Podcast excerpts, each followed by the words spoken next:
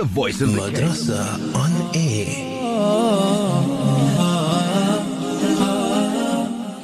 Assalamu alaikum wa rahmatullahi wa barakatuh and welcome to another edition of your program. Of course, this is Madrasa on Air, Developing Islam in Me. I'm your host Yasmina Peterson along with Sheikh Riyad Wools in studio, of course, heading up the Al Jim Educational Foundation. It's Thursday today and today we are going to be focusing on Ulumul Quran and that is, of course, the sciences of the Quran and that is going to be with none other than Sheikh Riyad Wools in studio. Sheikh, Assalamu alaikum. Wa alaikum assalam wa rahmatullahi wa barakatuh. Sheikh, it's Thursday. How are you feeling this afternoon? Alhamdulillah. Tomorrow's Jumu'ah. Alhamdulillah. Beautiful. And Sheikh, we are going to be looking at a different subject, and that is, of course, the sciences of Quran. So, inshallah, take us through that. Bismillah, walhamdulillah, wassalatu wassalamu ala rasulillah, wa ala alihi wa sahbihi wa man wala amma ba'd. Sister Yasmina, respected listeners of the Voice of the Cape, I greet you all once again with the universal greetings of love, mercy and peace. Assalamu alaikum wa rahmatullahi wa barakatuh. Inshallah ta'ala, our subject for Thursdays is going to be Ulum al Quran. And um, I know we got a, a little bit of feedback yesterday that some of the concepts that were put forward were a little bit complicated. But as I've said before, inshallah ta'ala, um, I encourage everybody uh, that inshallah ta'ala has made the intention to acquire this knowledge that we all need to draw us closer to Allah subhanahu wa ta'ala and to be of a benefit to the Ummah of Muhammad sallallahu and to mankind as a whole, that inshallah ta'ala, bear with us. There will be something in this for everybody. And I'm only a naqil, meaning a delivery boy, as I always like to say. I'm just giving over the information, inshallah ta'ala. And there will be something for those who are not Arabic speaking, which I know is the vast majority of our community, uh, do not speak Arabic. But there will be also, inshallah, something for those who are who can speak the Arabic language or have an understanding of the Arabic language or are learning to have an understanding of the Arabic language. And for those who really are passionate, I've also included, uh, like I've mentioned before, some of the manzumat, some of the didactic poetry uh, in there. So something for everybody, inshallah ta'ala. So uh, inshallah, I will go through it uh, slowly and inshallah we will um, make it as clear and as simplified as possible. And inshallah ta'ala, we ask that Allah subhanahu wa ta'ala cause there to come benefit out of it, inshallah, for all of us. Ameen. Ya Rabbil Alameen. So our topic for today is Ulumul Quran. Ulum meaning sciences.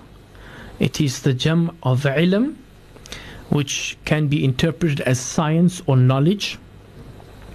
But in particular, when we look at it in this construction of ulumul Quran and we are looking at the compound meaning, meaning the meaning of the word when it is together, ulumul Quran, and not just the natural attribution when we put the word sciences before the word Quran, because it has a different connotation. Arabic we call it al tarkib al murakkab wa tarkib al idafi.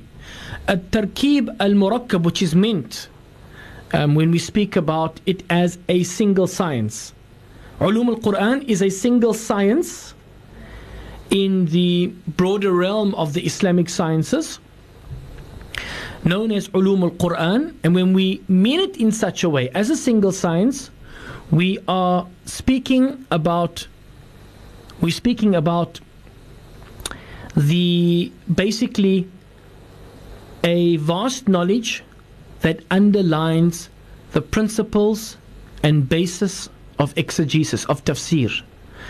Basically how the quran was revealed to the prophet the reality of that revelation of the wahi the sequence of the revelation in other words the fact that iqra bismi rabbika came first according to the majority of scholars and that واتقوا يوما ترجعون فيه إلى الله verse 281 of Surah Al-Baqarah was the last revealed verse. The period during which the whole of it was revealed, which is that 23 year period of our beloved Prophet Muhammad's life, from the moment that he received the Nubuwah, the prophethood, as well as the distinction between the Suwar, which are Makkiya, in other words, the Makkan chapters, and the surah which are Madaniyah, meaning the, the Madinan chapters. And inshallah, we're going to, when we get there, we will discuss it in more detail. But according to the majority of scholars, when we do say Makki or Makkiya or Madaniya, it is bi'atibar zaman wa laysa bi'tibar al-makan. It is not necessarily indicative of place but more indicative of time. That when we say that a surah is Makkiyah, it means that it was revealed before the Hijrah. And if we say that it is Madaniyah, we mean that it was revealed after the Hijrah. So these are the kinds of things that we're going to be studying in Ulum al-Quran. As well as the background of, of the revelation of each verse, which is also known as Asbab al-Nuzul. The sabab, which is the singular of asbab, the cause, the context, the background. What was happening when that verse came down? Or what happened just before that verse came down? These are the kinds of things that we are going to be studying bi'idhnillah ta'ala. And how all of these things help in the correct interpretation of the Quran. Remember, we need to understand that we are an ummah that cannot just say whatever we like about our sacred book, about the Holy Quran. The first thing that comes to mind, if I hear a verse, even if it is a translation that the person is reading, the Quran was not revealed in any other language, illa bilisanin arabiyyin mubin, except with a perfect Arabic tongue. So sometimes we'll be reading the Quran translated into English, or the meaning of the Quran in the English language, and then we will want to interpret it in our own way. And this is something that is very dangerous, and that is why we require this science. And inshallah, we will continue after the break. Madrasa on air.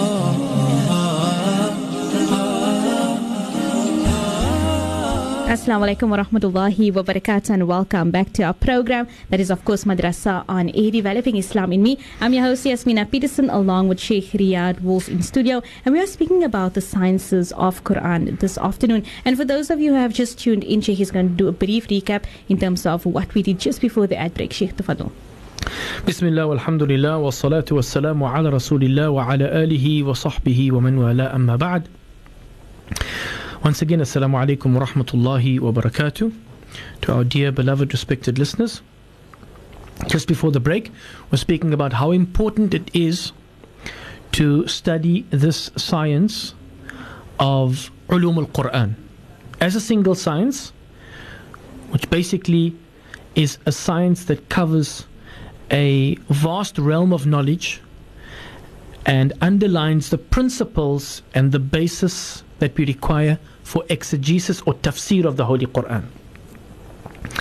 And we mentioned some of the aspects of Ulum al Quran pertaining to how the Quran was revealed to the Prophet ﷺ, the reality of the revelation, the sequence of the revelation, the period during which the whole of it was revealed, the distinction of Makkah and Madin and surahs, the background or context of the revelation, and how it helps in interpreting the Quran and the abrogated verses of the Quran. And that without the science, we would be basically interpreting the Quran according to our whims and our fancies.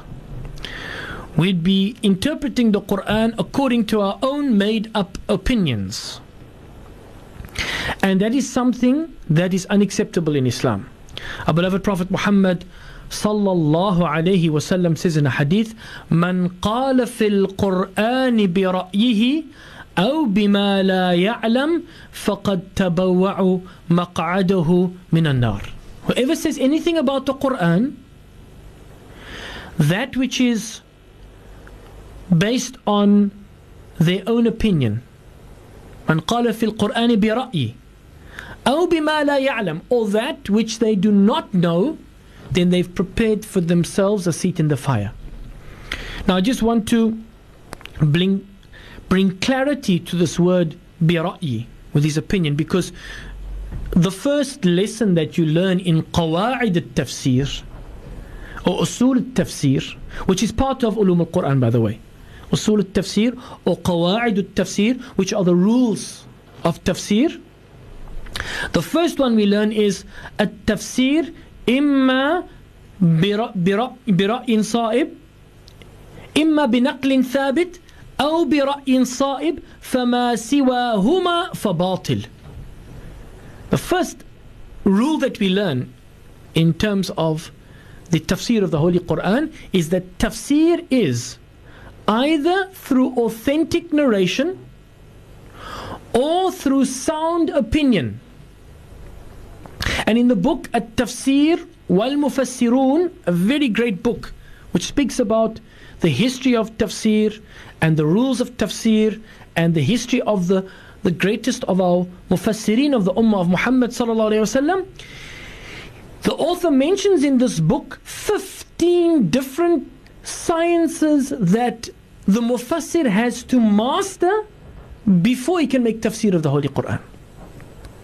So, if he has mastered all of those sciences, like for example, usul al-din, aqidah, which we are doing on a on a uh, Tuesday, bi'idhnillah ta'ala, and subjects like usul al-fiqh, the rules of of jurisprudence, extrapolation of the how to extrapolate legal rulings from the Quran and the Sunnah of our beloved Prophet Muhammad as well as the sciences of hadith and all the sciences of the Arabic language, of uh, of balagha and of ishtiqaqat and of ilm al-lugha, etc., etc., of nahu and sarf.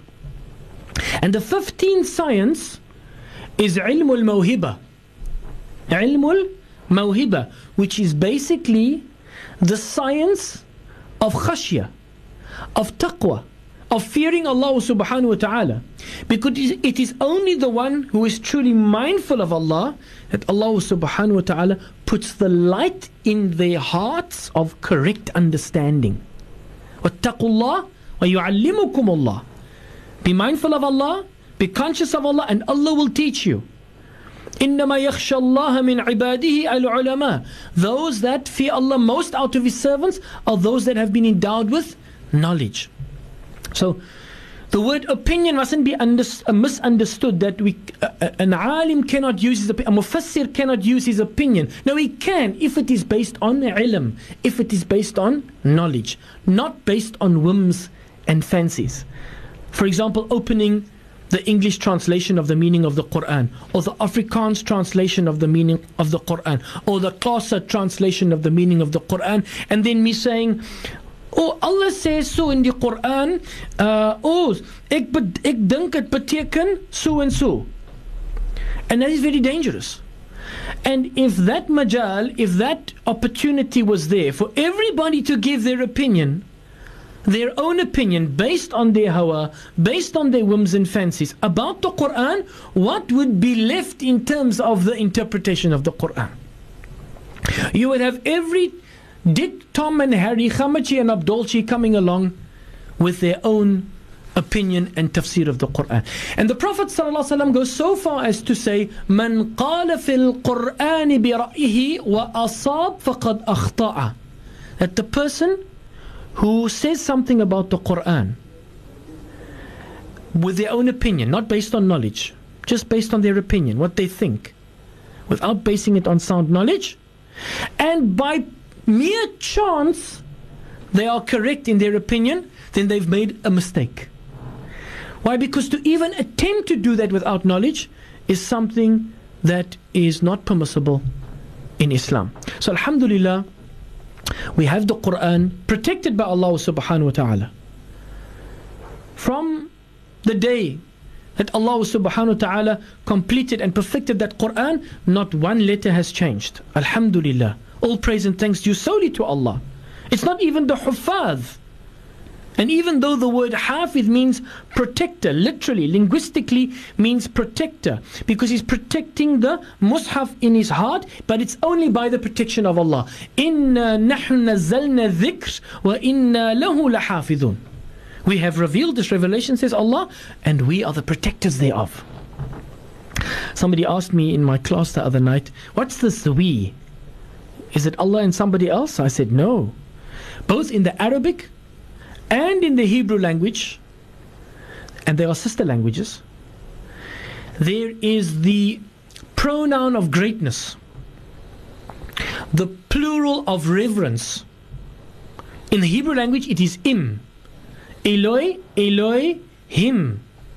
Eloi, him. This is the plural of, of reverence.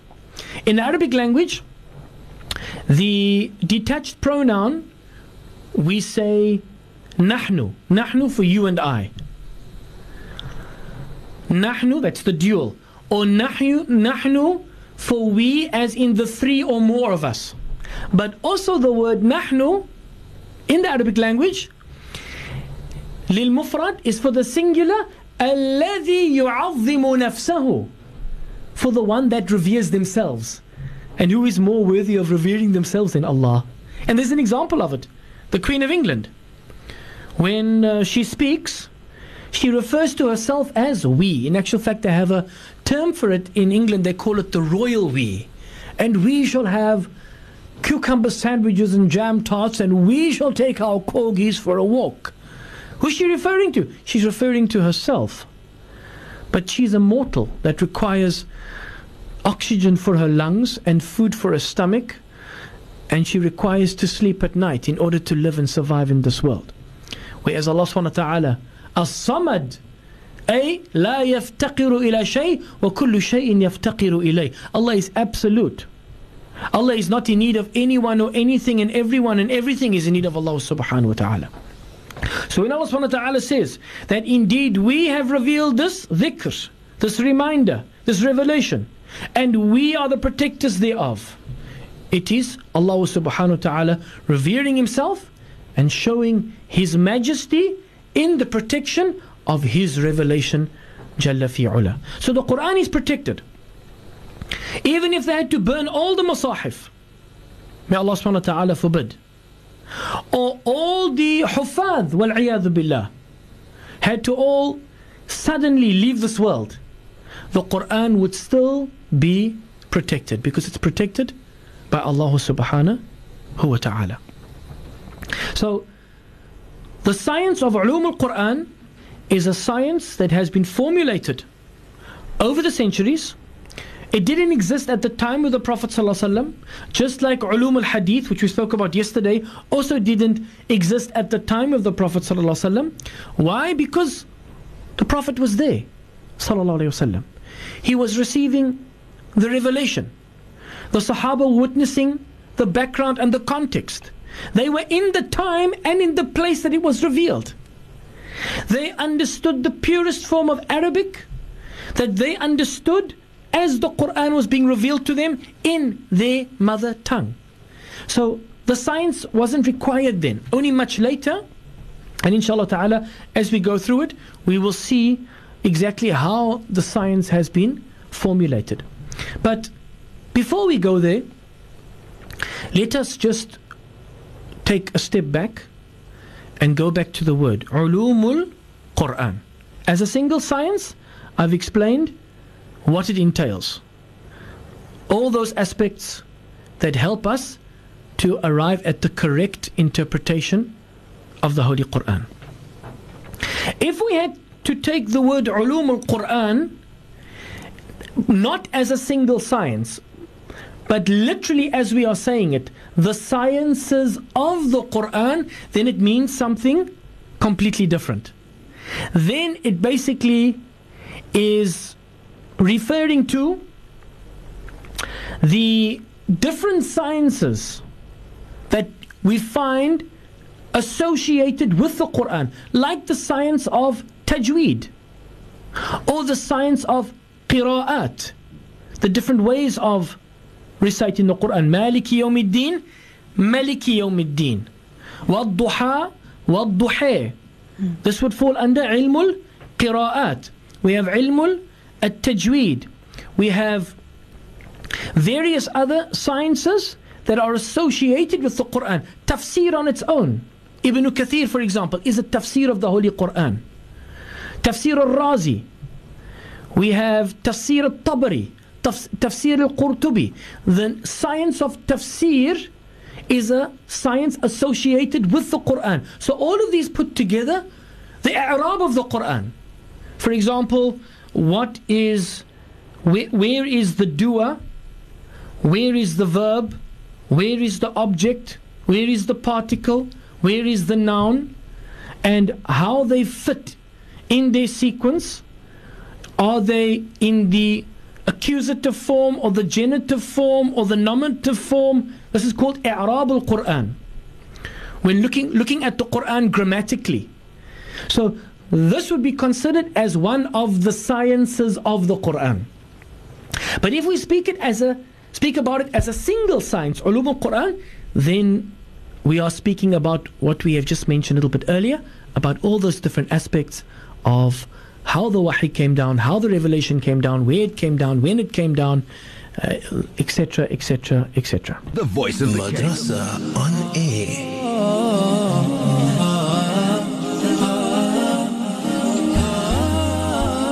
Assalamu alaikum wa rahmatullahi wa barakatuh and welcome back to your program Madrasa on Air Developing Islam in Me. I'm your host Yasmina Peterson along with Sheikh Riyad Wools and this afternoon we're focusing on the sciences of Quran and just before the ad break Sheikh is going to be continuing in terms of that. Sheikh Tafadul.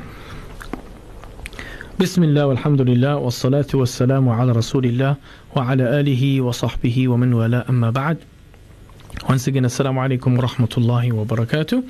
Yes, there was a comment that came through um, asking if this is going to be multi focused. If that question means, are we going to be doing, and I believe the person tuned in a little bit late. So maybe you missed the first uh, portion where we explained that we're going to be dealing with the single science of ulum al Quran.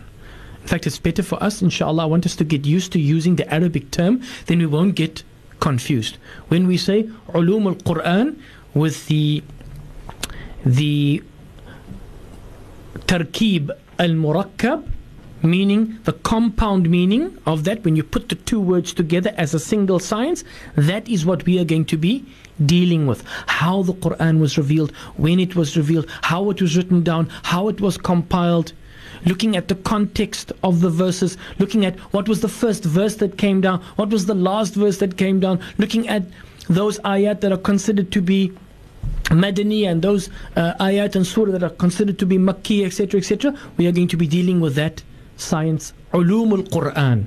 Yes, we translate it as sciences of the Quran, but that is where the confusion comes in because we're not going to be looking at the different sciences associated with the Quran, like i'rab, like qira'at, like tajweed, and like so many other sciences that are associated with the Quran. We're going to be looking at that single science called ulumul Quran. And in actual fact, there's a very good book written by Ahmad van Denffer. Ahmad von Denffer. You can download it for free on the internet. It's a very basic introduction to Ulum al Quran. Ahmed von Denffer, a German revert to Islam. And uh, inshallah, you can download it uh, off the internet, and that'll give you a basic idea of what we are going to be uh, studying bi'idhnillahi ta'ala al-wahid al-dayan.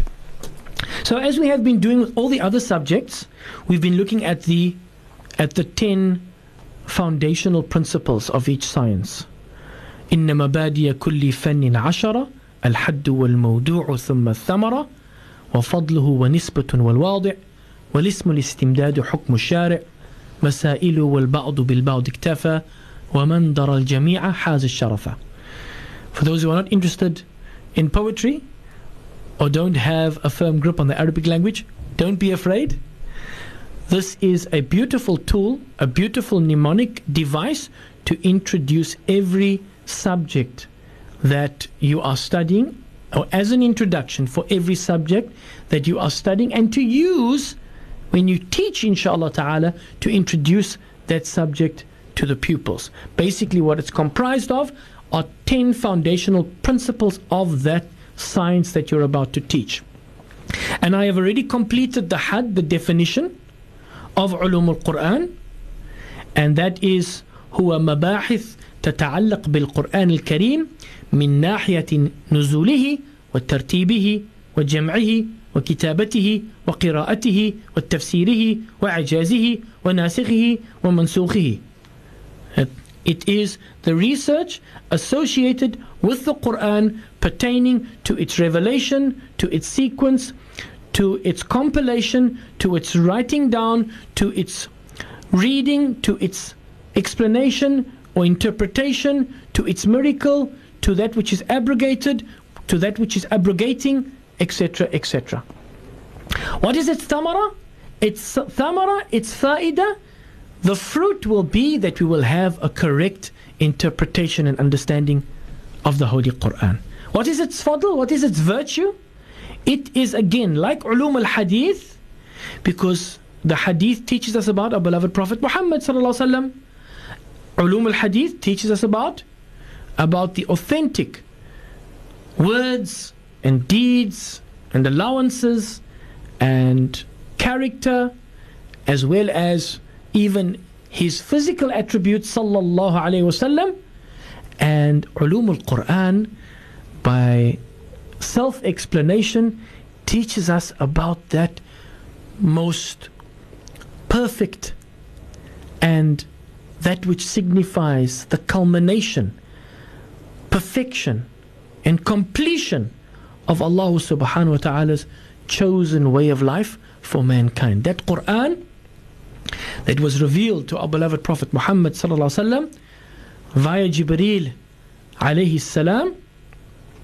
And when it comes to a definition of, of the Quran itself, the ulama have been quite specific in the definition of the Holy Quran that it is Al Kitab Al Munazzal, Al Rasuli, Al Maktubu fil Masahif, Al Manqulu ilayna bit Tawatur that it is that which has been revealed, that book which has been revealed, in some of the definitions, ala qalbi Muhammad sallallahu on the heart of Muhammad sallallahu some of the definitions via Jibreel alayhi written in the masahif.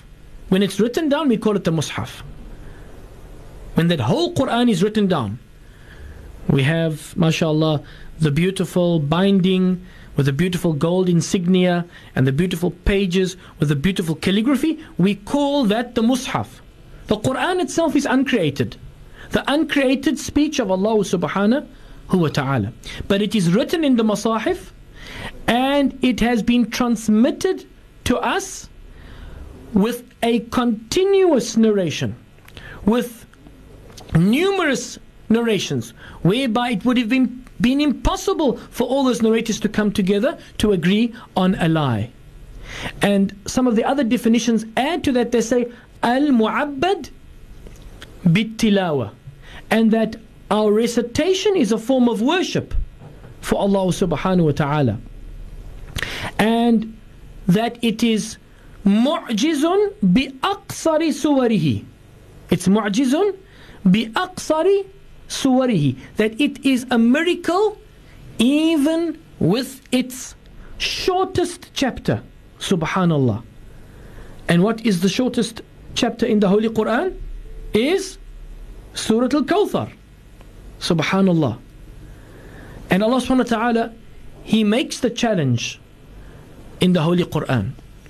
Because basically, mu'ajiz means rendering uncapable. That the Quran renders everybody uncapable of producing the like thereof. That is the miraculous nature of the Quran. Nobody in the heavens or on earth can bring the like thereof, that which Allah subhanahu wa ta'ala has brought. And that's why we say, mu'jizun bi aqsari suwarihi. They cannot even bring three verses, which is the shortest chapter in the Holy Quran, Surah Al-Kawthar. Madrasa on air. Assalamu alaikum wa rahmatullahi wa barakatuh and welcome back to your program Madrasa on A Developing Islam in Me. I'm your host Yasmina Peterson and this afternoon we are speaking about the sciences of the Quran and also in just before the break Sheikh mentioned an author in terms of where you can download the book from and Sheikh uh, if Sheikh can just repeat that uh, name of the author inshallah. Ahmad von Denffer. Ahmad von Denffer. Google him, and inshallah you will get the uh, Ulum al Quran that the book that he has written on Ulum al Quran, bi'idnillahi ta'ala. Shukran so much for that. Uh, and then also, if you want, you can send through your comments through to our WhatsApp. Do know that our SMSs are down and we are looking at rectifying that. But you can WhatsApp us in terms of your comments as well as anything in which you are not clear about. You can WhatsApp us on the number 072 But for now, we're going to be continuing as to where we stopped just before the ad break. Sheikh Tafadul. بسم الله والحمد لله والصلاة والسلام على رسول الله وعلى آله وصحبه ومن والاه أما بعد السلام عليكم ورحمة الله وبركاته Yes, just before the break we were doing the general ta'rif of the Quran, the general uh, definition of what is the Quran. And uh, I found another very beautiful definition uh, in Arabic القرآن هو اللفظ العربي المعجز الموحى به إلى محمد صلى الله عليه وسلم بواسطة جبريل عليه السلام وهو المنقول بالتواتر المكتوب في المصحف المتعبد بتلاوته المبدوء بسورة الفاتحة والمختوم بسورة الناس. He says that the Quran is that Arabic utterance بلسان عربي مبين الله سبحانه وتعالى says in the Holy Quran إنا أنزلناه قرآنا عربيا Allah doesn't hide that fact. No, He says, إِنَّا أَنزَلْنَاهُ قُرْآنًا عَرَبِيًّا لَعَلَّكُمْ تَعْقِلُونَ We have revealed it as an Arabic Quran that you might make sense of it. So it is اللفظ العربي المعجز I explained just before the break what is mu'jiz that it renders that which is other than it incapable of being like it it renders that other than it incapable of being like it and that's why to shorten that we just say it is miraculous it is a miracle بأقصر سوري in the one definition even with its shortest chapter Surah Al-Kawthar three verses بسم الله الرحمن الرحيم إنا أعطيناك الكوثر فصل لربك وانحر إن شانئك هو الأبتر Nobody can even bring the like of those three verses. الموحى به إلى محمد صلى الله عليه وسلم. Revealed to Muhammad بواسطة جبريل via the angel Gabriel, peace be upon him. المنقول بالتواتر It has been narrated with so many numerous narrations that it is impossible for those narrators to have come together to agree on a lie. Al maktubu fil mushaf, it is written in the masahif. Al muta'abbadu bitilawa, Allah is worshipped with its recitation. It starts al mabdu'u bi surat al fatiha, it starts with surat al fatiha. Wal makhtumu bi surat al nas, and it ends with surat al nas. And I found something uh, very beautiful um, one particular scholar in Egypt uh, Sheikh uh, Hassan, he was explaining the definition of the Quran. And he made this observation that in the Quran there are 114 chapters. And the number of verses are 6,666, according to the majority of scholars. Al Awamir, the commands are 1,000. And Nawahi, the prohibitions are 1,000. How many does it give us, uh, Sister Yasmina? 2,000. So Al Awamir 1,000, and Nawahi 1,000, commands 1,000, prohibitions 1,000, Al Wa'ad, promises 1,000, Al Wa'id, warnings 1,000, Al Qasas wal Akhbar, basically uh, stories that have been narrated in the Quran. Allah subhanahu wa ta'ala narrates certain stories in the Quran about the Anbiya, about those who came before. also 1000. Al-ibr wal-amthal, as well as similitudes, examples. How many? 1000. So what do we have so far? We have 6000. 1004 commands, 1004 prohibitions, 1004 promises, 1004 for, for warnings or threats, 1000 for stories, 1000 for similitudes or examples, for halal haram, for ahkam 500, and for dua 100, and for abrogating and abrogated 66. So mashallah, you know, look how balanced uh, Allah subhanahu wa ta'ala has has made the Quran. So, just in terms of this word uh, um, I want us to look at those three verses in the Quran because, you know, the uh, the challenge begins out there that nobody will be able to bring the like of the Quran. In fact, Surah Al-Isra, verse number 88, Allah subhanahu wa ta'ala says, بعد أعوذ بالله من الشيطان الرجيم قل لئن اجتمعت الإنس والجن على أن يأتوا بمثل هذا القرآن لا يأتون بمثله ولو كان بعضهم لبعض ظهيرا Allah subhanahu wa ta'ala says, Say, O Muhammad sallallahu alayhi wa sallam, that if the jinn and the ins had to all come together to attempt to bring the likeness of this Quran, they would not be able to bring the like of it, even if they had to support each other. So you can have an idea of every man, every human being, and every jinn individually trying. Or even if they all had to come together, make a big conference of all the human beings and all the jinnat.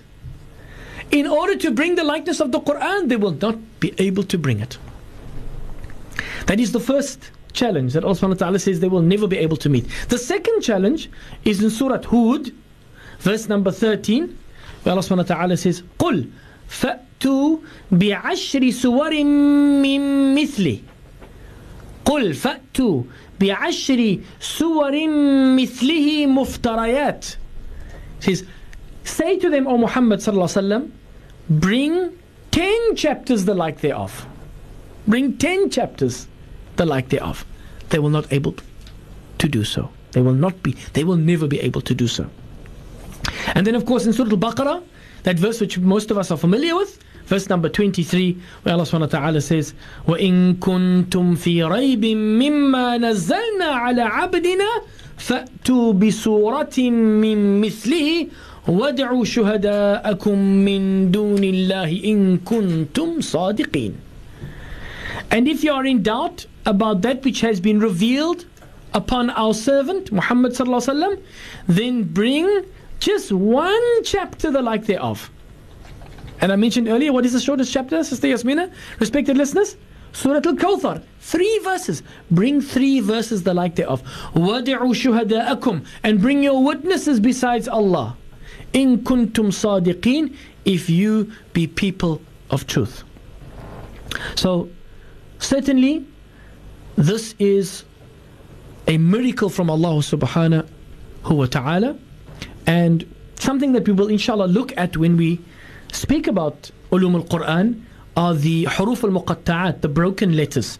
Alif Lam Mim, Taha, Yasin, Alif Lam Ra, etc. etc.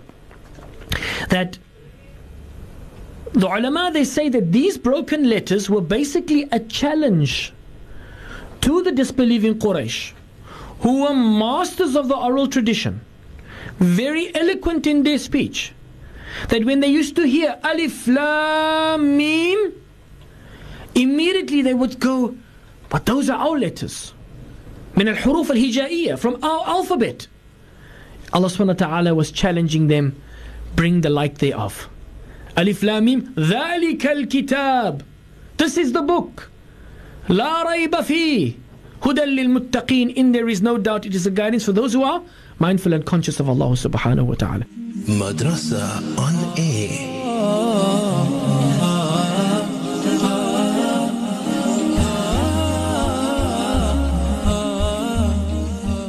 Assalamu alaikum wa rahmatullahi wa barakatuh and welcome back to your program Madrasa on a Developing Islam in Me. I'm your host Yasmina Peterson along with Sheikh Riyad Rules in studio and we are focusing on the the sciences of Quran as well as looking at the foundational principles of the Quran. And before and uh, just before the ad break, we are now going to be handing over to Sheikh to continue on where we stopped. Sheikh Tafatul.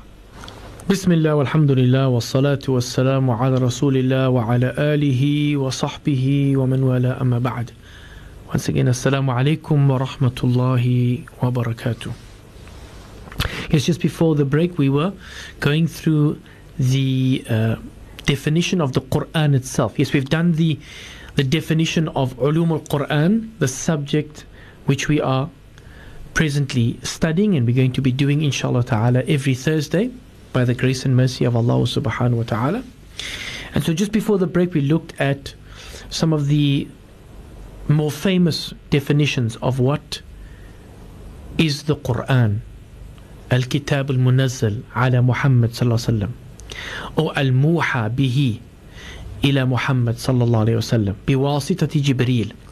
And of course we have in Surah Al-Shu'ara verse number 192 to 195, Allah subhanahu wa ta'ala says very clearly, وَإِنَّهُ لَتَنزِيلُ رَبِّ الْعَالَمِينَ نزل به الروح الأمين على قلبك لتكون من المنذرين بلسان عربي مبين Allah subhanahu wa ta'ala says indeed it the Quran is a revelation from Rabb al-Alameen Rabb, it's not sufficient just to say Lord. Ar-Rububiyyah, الذي يخلق ويبقي, is the one who creates and sustains. So it is indeed a revelation from the creator and sustainer of all the worlds.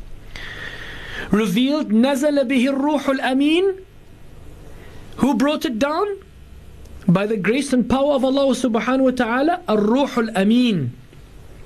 The trust, trustworthy Ruh, which is Jibreel alayhi salam because he'd been entrusted as Malikul Wahi, as the angel, the archangel of revelation. That was his muhimma, that is the task that Allah subhanahu wa ta'ala has entrusted with Jibreel alayhi salam. على قلبك أنت يا محمد على قلبك لتكون من المنذرين on your heart O Muhammad صلى الله عليه وسلم Jibreel has brought it down onto your heart in order that you might be of the warners. بلسان عربي مبين with a perfect, clear Arabic tongue. And our beloved Prophet Muhammad sallallahu alayhi wasallam if we look in terms of even his speech the Prophet ﷺ never spoke out of vain desire like we we speak out of vain desire. We speak without thinking. Our beloved Prophet Muhammad sallallahu alaihi wasallam لا ينطق عن الهوى إن هو إلا وحي يوحى ما ينطق عن الهوى He does not speak out of vain desire. He doesn't speak from his whims and fancies. It is nothing but revelation revealed. But inshallah ta'ala, we're going to go into the different types of revelation as one of our topics of ulum al-Quran. So we'll explain the difference between the revelation of the Quran and the words that he spoke inspired to him by Allah subhanahu wa ta'ala. So I'd just like us to go back for a moment and look at our 10 foundational principles. We've looked at the uh, definition for those that have just tuned in. What is the definition of ulum al-Quran?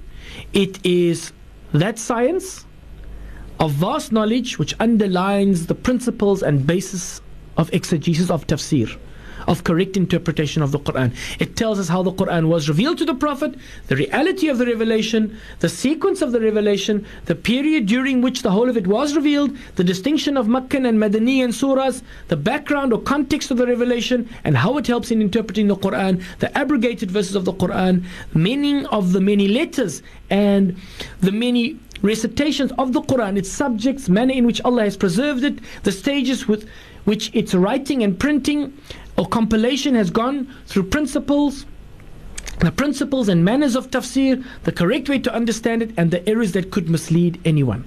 So, this is the all comprehensive definition of the subject at hand.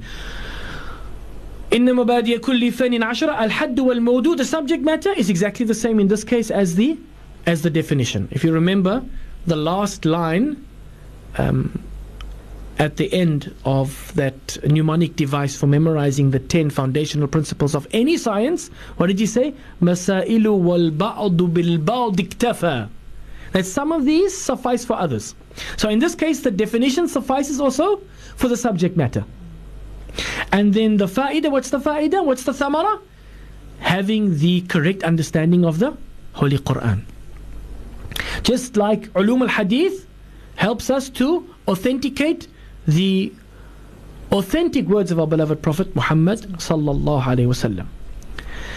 And so this is what we call a, an ilm which is basically a ala, it is a tool. Ulum al-hadith is a tool for understanding, authenticating and understanding hadith. Ulum al-Quran is a tool for the correct interpretation, understanding of the Holy Quran. And then its relation to the other sciences, it's one of the Islamic sciences associated with the Quran. Remember, we spoke earlier about the general meaning of the term sciences of Quran is a host of different sciences. Ulum al Quran is one of those sciences, alongside I'rab, alongside Qira'at, alongside Tajweed, etc. etc. Its founder, according to a lot of scholars, the first person to write a book about the science was in the year 430 Hijri. Yes, there were others that wrote on individual sections, on individual subject matter, like Nasikh wa Mansukh, like the abrogating and abrogated verses, like Asbabun Nuzul, like the context or background of revelation. There were scholars before that wrote separate papers or separate articles or books on specific subjects within the comprehensive subject matter of Ulum al-Quran. But it was only in the year 430 when Ali ibn Ibrahim ibn Sa'id al-Hufi uh, wrote the first known book of Ulum al-Quran. Well, he died in the year 430, so that is the, the period in which he would have written it. The name of this of the science, Ulum al-Quran, and is also known as Usul al-Tafsir. But according to Al-Imam Suyuti, Usul al-Tafsir is one of the subjects, or the rules of Tafsir, Qawa'id al-Tafsir, is one of the subjects of the subject matter of Ulum al-Quran. Istimdadu, where does it come from? It's based on the Quran and the Sunnah and the actions of the Sahaba, of course. What is its hukum? What is its ruling? It's fard kifaya. If some of the ulama study the science, the sin falls away on the on the rest. And then the masail, of course, we go back to the definition and the subject matter. Those are the issues at hand that we are going to be dealing with. Madrasa on air.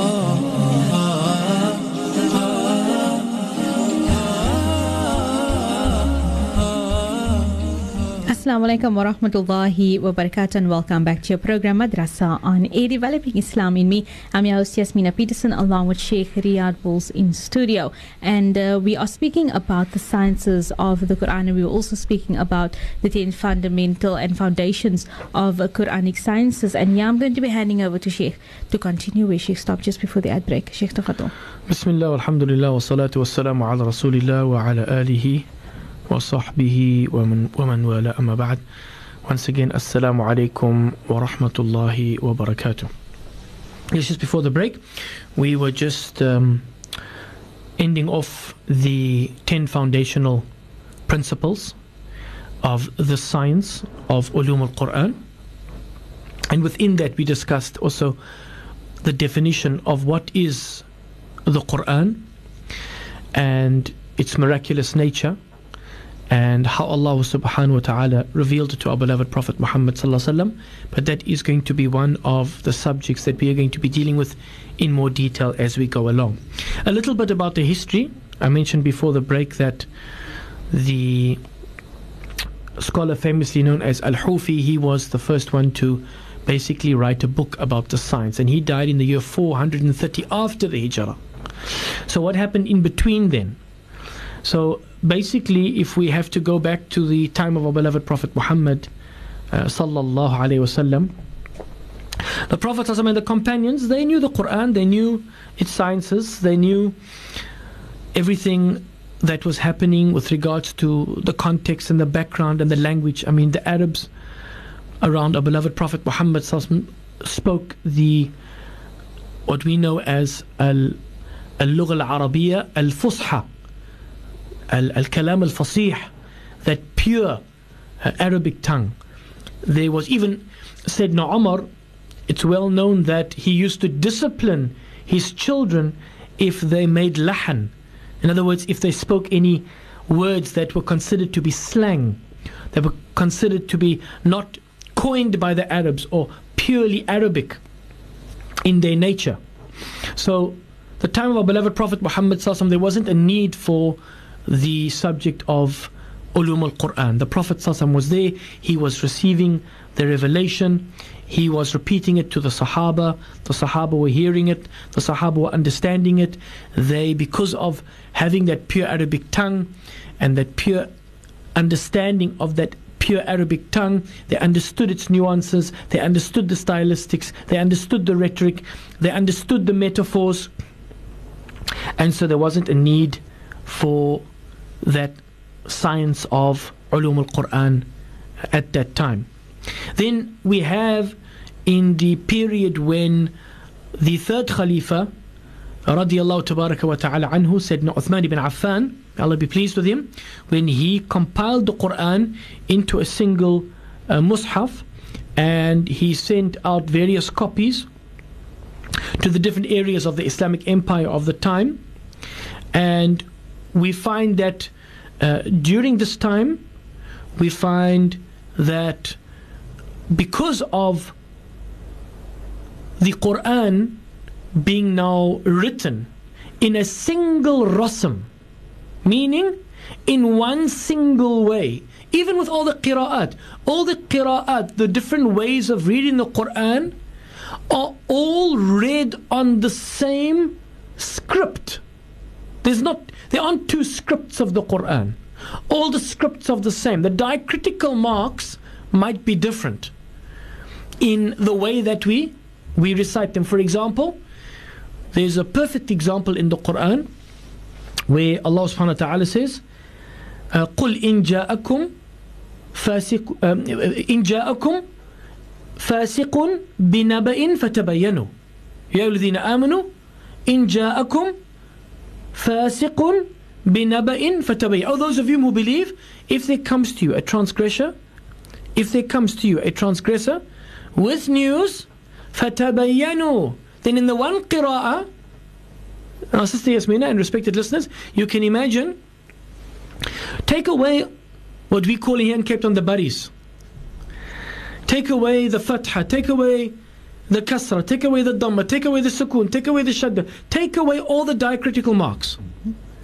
And so you just have the word without the baris, without the diacritical marks. Basically, with ch the changing of the diacritical marks, you have two different variations of qira'ah. You have two different variations of reading, but the script is the same. Does that make sense, Sister Yasmina? Does that make sense, uh, respected listeners? The script is the same, the rasam the way that the word has been written is the hmm. same, but the diacritical marks, the baris, are not there. So you have one qira'ah which is read fatabayyanu. In other words, somebody brings news to you, do not believe it until you have verified it, unless you have made it clear. And in the other reading, fatathabbatu. Fatathabbatu, meaning that you must, even if you hear it, you must make sure that you heard it correctly and that you are not taking it out of context. Or maybe you heard something that somebody was quoting of somebody else and now you're attributing it to the one who quoted it. فَتَبَيَّنُوا فَتَثَبَّتُوا Now, Sister Yasmina, does that sound like the same word? Does it sound like the same word? Hmm. But in the Quran, if you look, it looks exactly the same. Because there's only one rasm. Only the baris, only the fatha and the dhamma and the kasra have changed. And the dots, of course. the dots, like you have two dots Yes.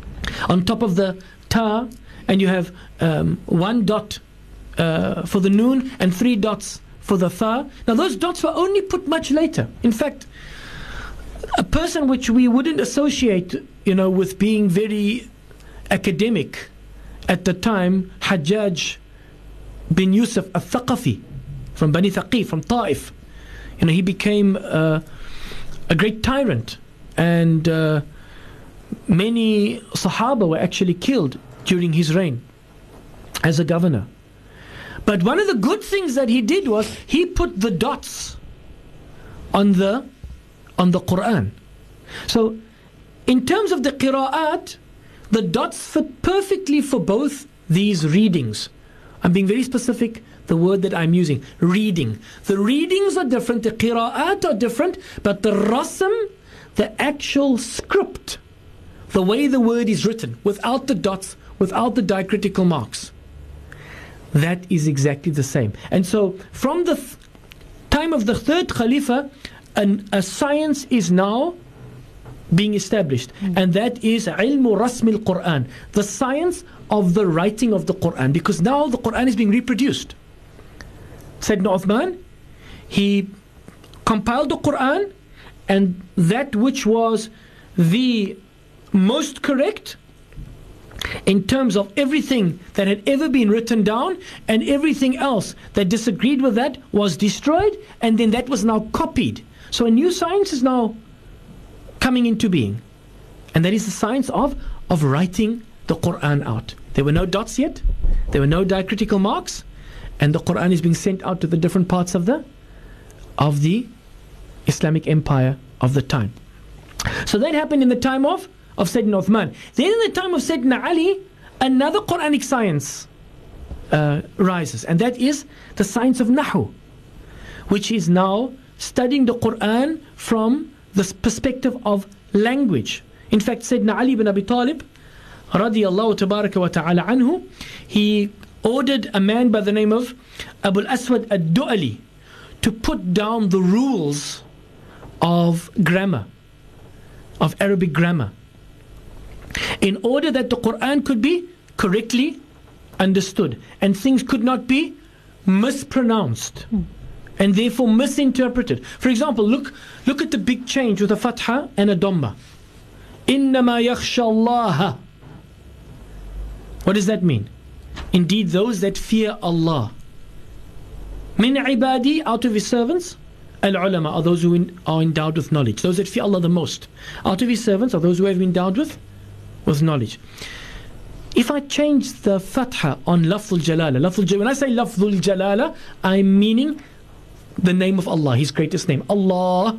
But when we speak grammatically, we don't say um, Allah is nominative or Allah is genitive or Allah is accusative. No, that is bad adab, that's bad etiquette. We say lafzul jalala is in that particular mood, has got that particular diacritical mark on it, etc., etc. So if I had to say إِنَّمَا يَخْشَى اللَّهُ min ibadihi. You know what that means? That indeed Allah fears His servants. And that is just changing a fatha to a dhamma. So Abu al-Aswad al-Du'ali, he was the first one to actually now write down the qawa'id, the rules pertaining to Arabic grammar. And I think I mentioned in our second lesson on Tuesday, in our lesson on Aqidah, that uh, Sharaf al-Din al-Amriti, in his poem on Arabic grammar, he said, وَبَعْدُ فَعْلَمْ أَنَّهُ لَمَا اقْتَصَرْ جُلُ الْوَرَى عَلَى الْكَلَامِ الْمُخْتَصَرْ وكان مطلوبا أشد الطلب من الورى حفظ اللسان العربي The ulama, they invented these sciences. Sciences that didn't exist in the time of the Prophet because they didn't need them. But at a later time, especially when the Arabs mixed with the non-Arabs, and the language started being tampered with, they had to put down in detail these firm laws that govern the Arabic language, like grammar, like morphology, like syntax, like derivatives, and so many other sciences pertaining to the Arabic language. Why? In order to protect the Arabic language. Why to protect the Arabic language? كي يفهموا معاني القرآن to have the correct understanding of the Quran والسنة الدقيقة المعاني and the specific meanings of the of the hadith and at the end he says والنحو أولى أولا أن يعلم إذ الكلام دونه لن يفهمه and he says and nahu is actually the first thing that one needs to learn please Jamaatul Muslimin respected listeners if you haven't started learning the Arabic language and to me it doesn't matter if you are 7 17 47 or 87 it's never too late to learn go and learn the Arabic language you will taste the sweetness as you stand behind the Imam and listen to the recitation of the Holy Quran with understanding. You will taste the sweetness. And so we see these individual sciences now emerging. Ilm Rasm al Quran, the science of the writing of the Quran, the script, the actual script of the Quran, as was put together by Sayyidina Uthman in the time of Sayyidina Ali. Now we have the science of Nahu. Then uh, in the time of the Umayyads, there was a number of uh, companions as well as uh, tabi'in, those that followed the companions, who basically started putting down the foundations of ilm tafsir, the knowledge of exegesis, of interpreting the Quran. Alongside individual sciences like, at the time there were individual sciences like ilm asbab al-nuzul, the science of the background or context or reasons for revelation as well as the knowledge ilmun nasikh wal mansukh so they wrote individual papers individual books if you like on these different sciences and then in the time of at we know of what is called ahd tadween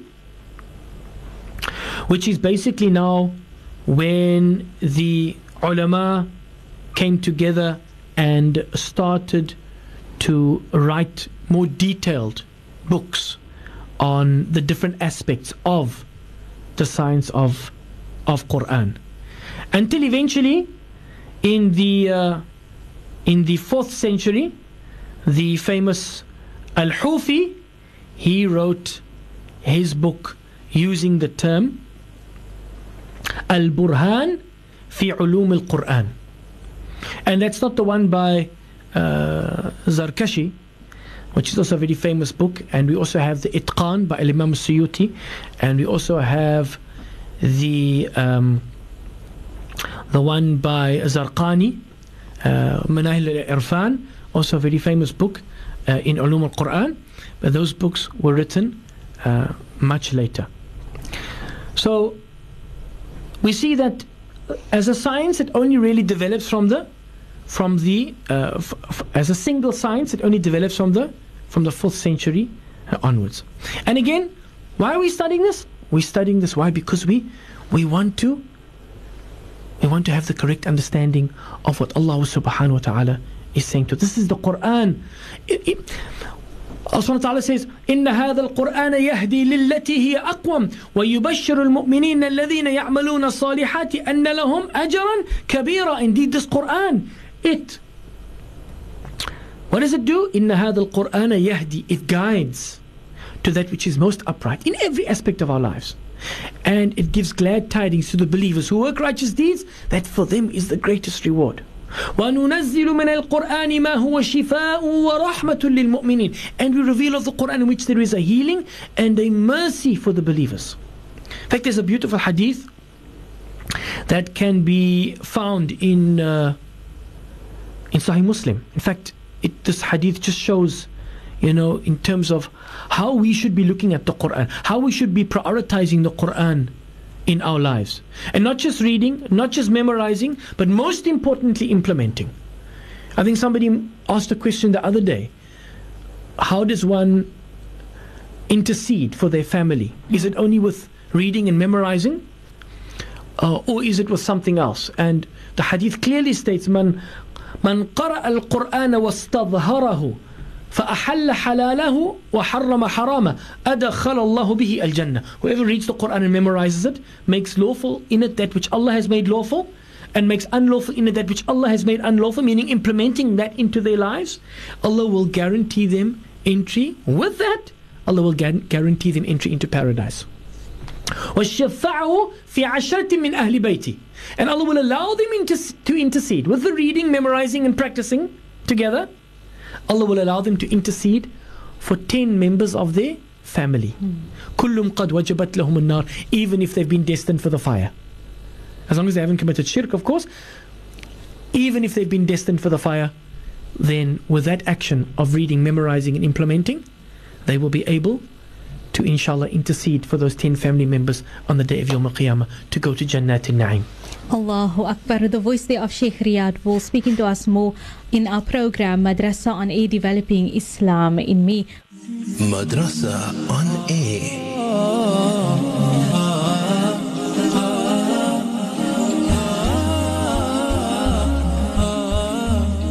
Assalamu alaikum wa rahmatullahi wa barakatuh and welcome back to your program Madrasa on Air Developing Islam in Me. The last few minutes of the program and of course in this section as well as today we are speaking about the sciences of the Quran and that is what we will be looking at every Thursday inshallah and that is with Sheikh Riyad Wolves. But for now I hand back over to Sheikh to continue where we stopped just before the ad break. Sheikh Tafatul.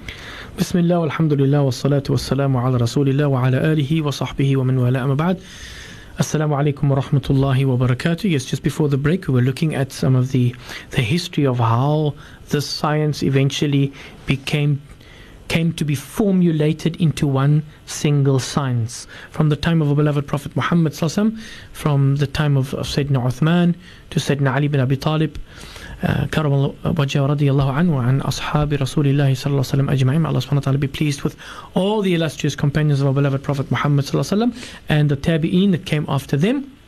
And eventually, when the book was the first book as a single science, as the science of Ulum al-Quran was written by Al-Hufi um, in the basically in the beginning of the or end or beginning of the 4th and 5th uh, century Hijri and uh, also before the, the break, we spoke about that, you know, this is the Quran we are speaking about. This is, you know, a, a blessing.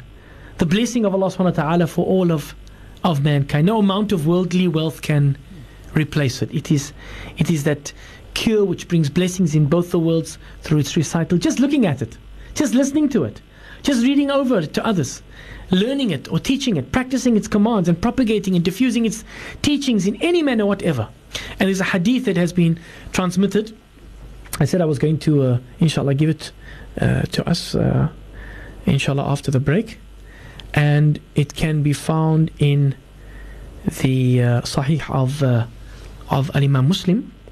أن عقبة ابن عامر قال خرج رسول الله صلى الله عليه وسلم ونحن في في الصفة. فقال أيكم يحب أن يغدو كل يوم إلى بطحان أو إلى العقيق فيأتي منه بناقتين كوموين في غير إثم ولا قطع رحم؟ سبحان الله الله أكبر.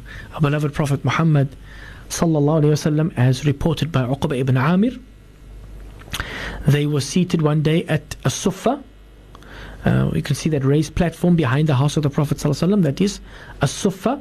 When the Prophet came to them and said, Does any of you love that he should go every morning to the market of Buthan or Aqiq and bring two she camels of the best kind without committing a sin or severing ties of relationship? What was their answer? They said, O Messenger of Allah, every one of us would like to do that. ماذا قالوا؟ يا رسول الله نحب ذلك. We all would love to do that. قال أفلا يغدو أحدكم إلى المسجد فيعلم أو يقرأ آيتين من كتاب الله عز وجل خير له من ناقتين أو ثلاث خير له من ثلاث وأربع خير له من أربع ومن أعدادهن من الإبل So our beloved Prophet Muhammad sallallahu alayhi wasallam he then said to them قال if anyone goes to the mosque to the masjid every day and learns two verses of the Quran or recites them then it is better for him than two she camels. And if he learns three verses, it is better than three she camels. And if he learns four verses, it is better than four she camels. So we need to, inshallah ta'ala, we need to get our priorities straight in terms of learning this Quran. Hudal muttaqeen. This Quran, which is a guidance for those who are conscious and mindful of Allah subhanahu wa ta'ala. If we must just be conscious and mindful of Allah, and we open this Quran, and we read this Quran with tadabbur, with pondering, with reflection, and with correct interpretation as we are learning how to arrive at and how the ulama and scholars of the past and present, inshallah, and the future have arrived at over the centuries From the time of our beloved Prophet Muhammad and the companions and the pious predecessors that followed them and those that follow them, may Allah make us of them until the last hour.